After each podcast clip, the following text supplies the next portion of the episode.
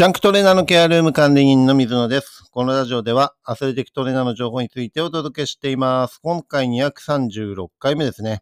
アシスタントトレーナーの立ち振る舞いというテーマでお伝えしていきたいと思います。はい、えーとですね、ちょっと今ね、ロレスがちょっと回りにくいっていうか、ベロをね、ベロの奥の方をね、ちょっと噛んでしまったんですね。それでめちゃめちゃ痛くて、今、こう喋ってるのもね、痛くて、特に物噛んで、えー噛んでる時はいいんですけど、飲み込む時にね、そこに多分当たるんですよね。あの、それがめちゃめちゃ痛くて、なかなかちょっとうまく喋れないっていうのが、えー昨日のラジオね、の時からそうだったんですけど、えー結構痛くなってるんですね。で、そのベロってなんか、噛んだ時はね、そこまで痛くないんですけど、翌日とか翌々日に結構痛みが出るんですよ。はい。で、もう痛み止めの、あの、練習中痛み止めの薬をね、飲んで、えーやってるんですけど、あんま効かないですね。もう本当に痛くてっていう感じで。まあでも、それでも、ちょっと頑張ってね、あの、話していきたいと思いますので、よろしくお願いします。で、今日のテーマ、アシスタントトレーナーの立ち振る舞いっていう形で、まあ自分もヘッドトレーナーとかでね、あの、かなりもうベテランの域です。えー現在プロバスケットボールチームでトレーナー、アスレティックトレーナーとして実際に活動してもう20年以上経っています。で、もちろんアシスタントトレーナーの時も、えーありましたし、あの、そういったところでね、あの、今現在アシスタントトレーナーとか、これからトレーナーを目指す方っていうのは、まずアシスタントトレーナーから、えー立場的にはね、入っていくかと思いますので、まあちょっと参考にしていただけたらなというふうに思います。で、これもね、また難しいんですよね。プロチームに入った時に、えー引き抜いてとかね、あのヘッドトレーナーの、え方がね、実際に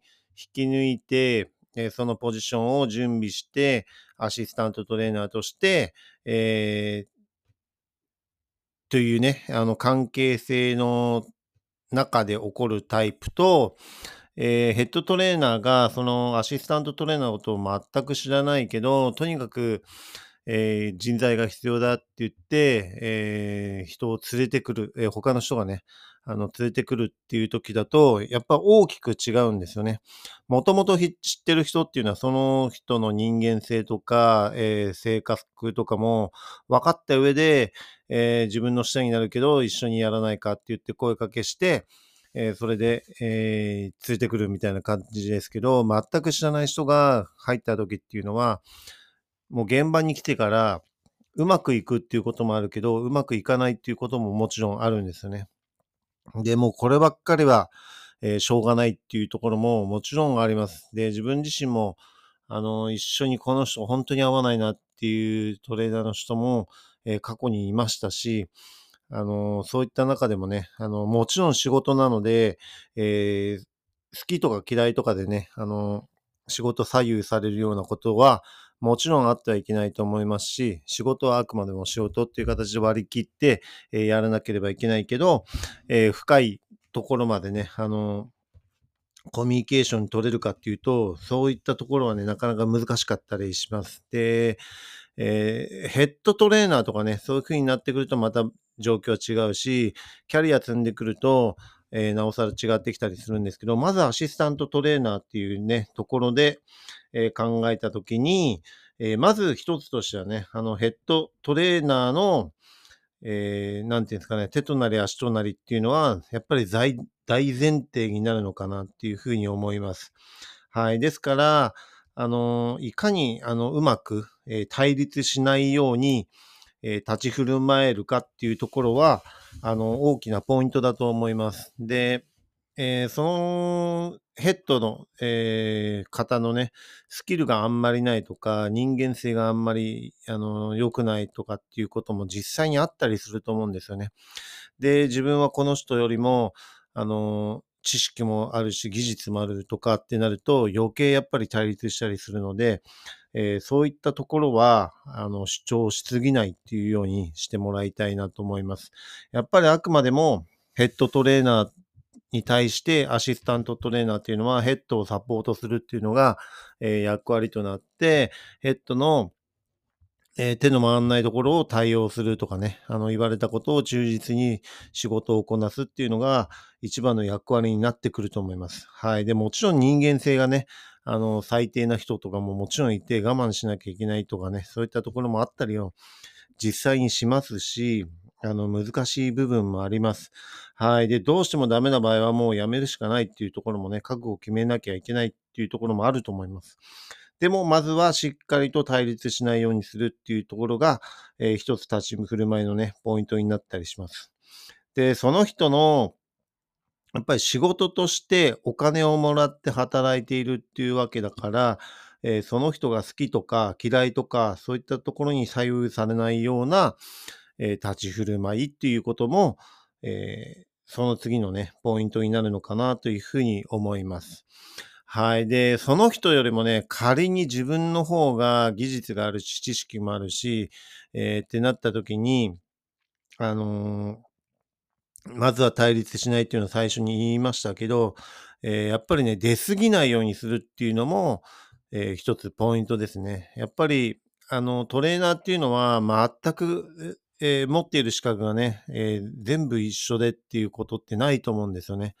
で、バスケットの場合は、えっ、ー、と、アンママッサージ指圧師、柔道整復師、鍼灸師、えー、そして理学療法士に、日本スポーツ協会のアスレティックトレーナーとアメリカの ATC っていう、その5つ、7つか、7つの資格があれば、トレーナーとしてエントリーできるっていうルールになっているので、えー、もう7つ資格があるっていう事態で7通りやって、えー、さらに複数の資格を持っているってなると、さらに大きく変わってくるわけですね。そうすると、全く同じ考えの人なんて、えー、いないし、アプローチの仕方も変わってくるし、えー、治療の仕方とかね、ケアの仕方、えー、予防の仕方とか、そういったところも全部変わってくると思うんですよね。だから、あの、自分はこうじゃないとかね、えそれはそれで、えいいのかもしれないですけど、相手の意見もしっかり尊重して、という形で対立しない。で、出る杭は打たれます。はい。特にそういった部分で、えー、上下関係がちゃんとしてなかったりっていう風になったりとかね。あの、人間性で好き嫌いとかがなると対抗しちゃうんですよね。で、そうするとアシスタントの方が、えー、より仕事が仮にできちゃったとしても、そうすると今度ヘッドトレーナーが、えー、ひがみが出たりとかね、そういったところで押さえつけえに入ったりとかっていうことも、ゼロではないと思います。だから、無駄にね、あの、そういったところにエネルギー使わないようにして、うまくコミュニケーション取って、好きとか嫌いとかではなくて、対立しないようにっていう形を取るべきだと思いますし、えー、そこでね、あの、出るくっちゃうと嫌がらせされたりっていうことも、えー、実際に起こったりします。ですからね、あの、そこら辺は、ちゃんと相手の人間性っていうのを見極めて対応できるようにする、立ち振る舞いできるようにするっていうのが大切な点です。ですからね、あの、しっかりとそういった部分で、えー、ここは、あのー、大丈夫な領域なんだな、ここはダメな領域なんだなっていうところをしっかりと割り切って見切るっていうところもね、あのー、必要になります。で、あと、さらに言うと、なんか派閥になってたりっていうチームもあったりします。はい。ですからそういったところにもね、流されないように、えー、対応できるようにする、えー、中立のところがね、守れるようにするとか、そういったところは必要になってきたりします。はい。ですから自分自身がね、いかにそのチームにとって、えー、いい形でサポートできるかっていうところを、まず考えて、ヘッドトレーナーなり、もう一人のトレーナーなり、複数いる トレーナーなりとね、しっかりコミュニケーションをとって、で、えー、変な言い争いとかにならないようにね、あの、うまくやっぱり現場を回して、選手とか、えー、そういったところの周りのスタッフに、あの、変な空気感を出さないように、えー、してもらいたいなというふうに思います。はい。で、そういったところのね、あの、もちろん、えー、いいこともそうですし、全部我慢しろっていうわけではないですけど、今、プロチームってね、あの、やっぱり、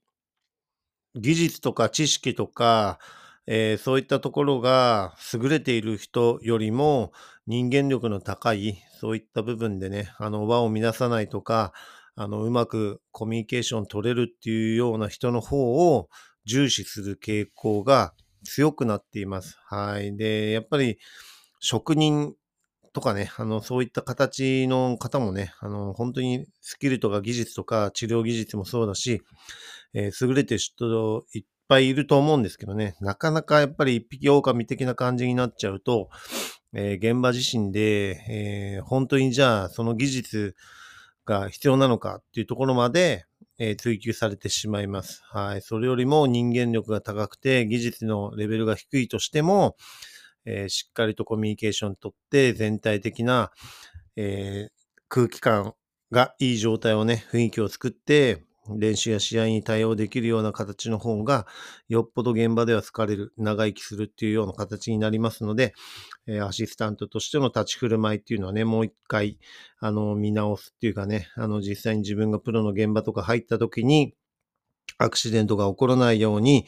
えー、してほしいなというふうに思います。もう一回おさらいすると、えー、対立しない、好き嫌いに左右されない、出る杭は打たれるよっていうところですね。あと人間性を見極める、えー、しっかりと割り切って、派閥にも流されないようにするっていうのが、アシスタントトレーナーの、え立ち振る舞いと自分は、え感じている部分なのでね、まあ少しでも参考になればと思います。はい、よろしくお願いします。では次回のテーマとしては、実力があってのコネクションというテーマでね、お伝えしていきたいと思います。今回も最後まで聞いていただき、ありがとうございました。また次回もよろしくお願いします。